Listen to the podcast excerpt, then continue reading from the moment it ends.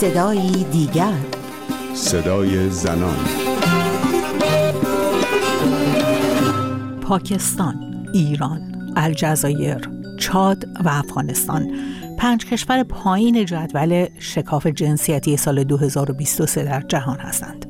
در حالی که تا همین چند سال پیش مقامات جمهوری اسلامی می‌گفتند وضعیت زنان در ایران از بسیاری از کشورهای منطقه بهتره این گزارش میگه که جز افغانستان تحت سیطره طالبان زنان در همه کشورهای منطقه از وضعیت بهتری برخوردارند اما به نظر می‌رسه نه تنها مقامات جمهوری اسلامی از به دست آوردن چنین جایگاهی براشفته نشدند بلکه گزارش شکاف جنسیتی نشون داد که اهداف کلانی که علی خامنه ای برای زنان تعیین کرده بود در ده سال گذشته به بار نشسته.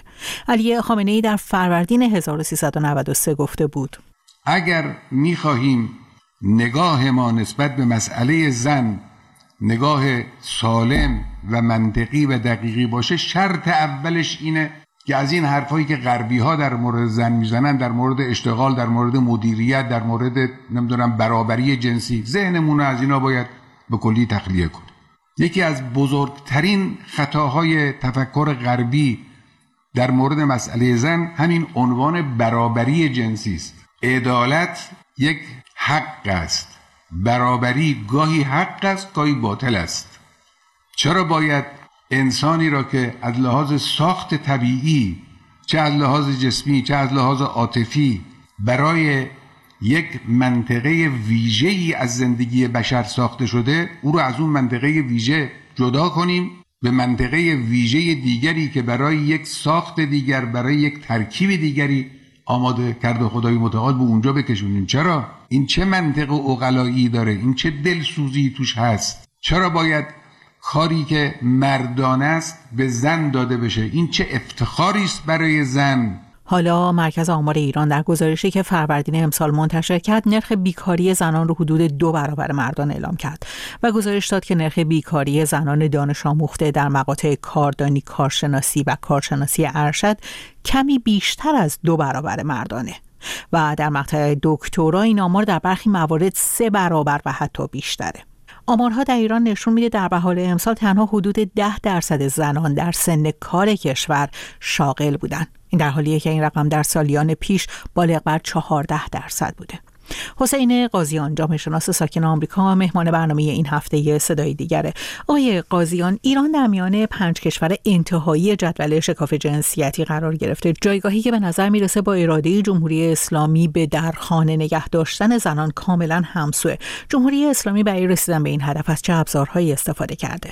ببینید شاید برای اون دست از شنوندگانی که نمی‌دونن این موضوع شکاف جنسیتی چیه؟ بعد نیست توضیح بدم تا بشه بهتر به این سوال پاسخ داد. این شاخص رو سازمان بینالمللی شفافیت تهیه می‌کنه و یه شاخص ترکیبیه که خودش چهار جنبه رو پوشش میده. بهداشت آموزش اقتصاد و سیاست. وقتی این شاخص رو تو سالهای مختلف مقایسه می‌کنیم می‌بینیم رتبه ایران در این سالها خیلی بالا پایین شده و بیشتر پایین رفته ولی خود شاخص یعنی اندازه شاخص تغییر زیادی نکرده. این معنیش اینه که کشورهای دیگه عملکرد بهتری داشتن بنابراین از ایران زدن بالاتر. وقتی توی این فاصله نگاه می‌کنی می‌بینیم که رتبه ایران در حوزه بهداشت و آموزش اغلب در حد رتبه متوسط پایین بوده. اما در دو شاخص دیگه یعنی مشارکت زنان در اقتصاد و همینطور قدرت سیاسی خیلی پایین بوده. در رده خیلی پایین بوده. بنابراین اون قسمت بهداشت و آموزش که با جنبه های نهادی ارتباط داشته با مشاغل نهادی ارتباط داشته مثلا مثل پرستاری پزشکی معلمی اونا رو جمهوری اسلامی خیلی نتونسته باش کاری بکنه. اما در حوزه اقتصاد و در حوزه سیاست چرا؟ در حوزه سیاست مشارکت سیاسی رو پایین نگه داشته مشارکت سیاسی زنان رو بیشتر پایین نگه داشته. در نتیجه این شاخص همیشه رو به افول بیشتری بوده و رقمش خیلی کمتر بوده. در حوزه اقتصادم با افزایش میزان بیکاری می‌دونیم که بیکاری زنان بیشتر شده و به اسم ما بیکاری زنانه داریم یا زنانه شدن بیکاری رو باش سر و کار داریم که خود این باعث شده نرخ مشارکت اقتصادی هم پایین میاد بنابراین با کنترل در واقع حوزه اقتصاد و سیاست و ناکارآمدی در حوزه اقتصاد به ویژه باعث شده عملا در این دو حوزه وضعیت زنان بدتر بشه و به این ترتیب اون شاخص ترکیبی هم در مجموع پایین تر اما آقای قاضیان سالهای ساله که جمهوری اسلامی بر بالا بودن آمار دانشجویان زن داره مانور میده و اون رو نشانه ای از عدم محدودیت زنان در پیشرفت در کشور داره مطرح می‌کنه. اما اونطوری که در سالهای اخیر داره مشخص میشه این هستش که علاوه بر بالا رفتن نرخ بیکاری زنان تعداد دانشجویان زن هم داره کاهش پیدا می‌کنه و امسال در واقع در سال تحصیلی 1400 1401 آمار پذیرفته شدگان زن در دانشگاه ها به کمتر از 50 درصد کاهش پیدا کرده در صورتی که در سالهای پیش از این همواره بالاتر از 50 و حتی گاهی بالاتر از 52 درصد بوده. کاهش آمار زنان دانشجو یا زنانی که تمایل به آموزش بیشتر دارند چه تأثیری در وضعیت اجتماعی زنان خواهد داشت؟ در حالت عادی ارتقای اقتصادی طبقاتی در اکثر جوامع تاثیر تحصیلات بوده. یعنی تحصیلات بالاتر معمولا به مشاغل بالاتر و بنابراین درآمد بیشتر و به این ترتیب ارتقای اقتصادی و طبقاتی می انجام میده. اما در حال حاضر در ایران این قضیه کمی متفاوت شده. و این خودش دلیل کاهش تمایل به آموزش عالی هم هست. به طور کلی و می‌بینید که ظرفیت ها در خیلی جا خالی میمونه. دلیلش اینه که هزینه های آموزش عالی افزایش پیدا کرده اما عواید ناشی از آموزش عالی و شغل بعدی کاهش پیدا کرده. مثلا فردی در نظر بگه که چهار تا ده سال باید هزینه دانشگاه بکنه و در همین چهار تا ده سال غیر از اینکه هزینه می‌کنه از درآمد احتمالی هم دوره و بعد از این چهار تا ده سال میره به کاری مشغول میشه که درآمد چندانی نداره و تازه بیکاریش هم بالاتره. چون می‌دونیم که بیکاری فارغ التحصیلان دانشگاهی از میزان کل بیکاری در جامعه بالاتره و میزان بیکاری زنان هم از مردان بیشتره و بنابراین میزان بیکاری زنان فارغ التحصیل از مردان فارغ التحصیل هم بیشتر. در چنین وضعیتی خب شما هم اگر یک زن باشید می‌بینید که دیگه نمیصرفه که برید زمان زیادی صرف آموزش عالی بکنید. به امید که کاری در آینده پیدا بکنید یا نکنید. در حالی که در این مدت به جای آموزش عالی می‌تونید صرف یک درآمدی بکنید که معمولا در مشاغل خدماتی است و بنابراین علاقه به رفتن به دانشگاه کمتر میشه.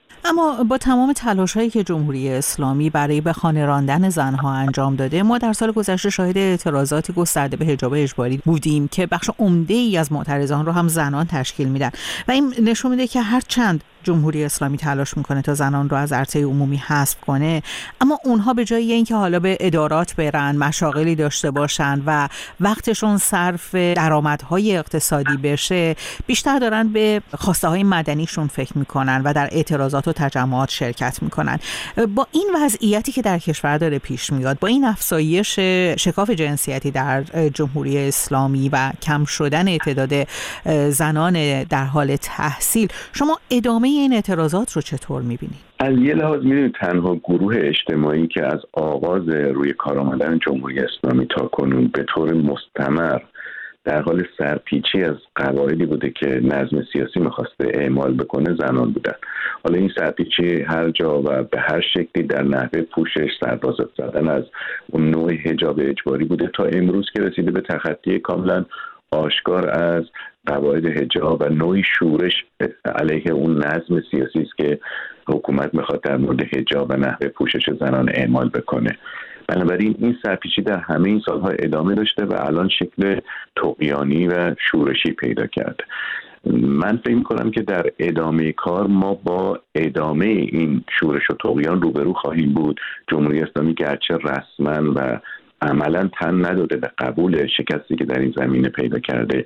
اما فعلا هم چاره ای نداره جز اینکه در کنارش به سکوت برگزار کنه و ازش بگذره تا زمانی که بتونه این شورش رو بخوابونه. من فکر کنم که این خواست مدنی مربوط به نحوه حضور در جامعه از جانب زنان پیوند خورده با اون شورش و تقیانی که علیه نظم سیاسی به طور کلی وجود داره که نشونش رو در اعتراضات شهری بر ماه گذشته پس از مرگ محسا امینی دیدیم و من حدس می‌زنم که دیر یا زود دوباره در یه جای دیگه این دوتا به هم وصل میشن و سر برمیرن کی و چگونه نمی‌دونیم ولی کماکان پتانسیل این وضعیت وجود داره. با سپاس از حسین قاضیان به پایان برنامه این هفته صدای دیگر رسیدیم. من رویا کریمی مشت از اینکه تا این لحظه در کنار ما بودید سپاس گذارم تا هفته دیگر و صدای دیگر. پاینده باشید و شادمان.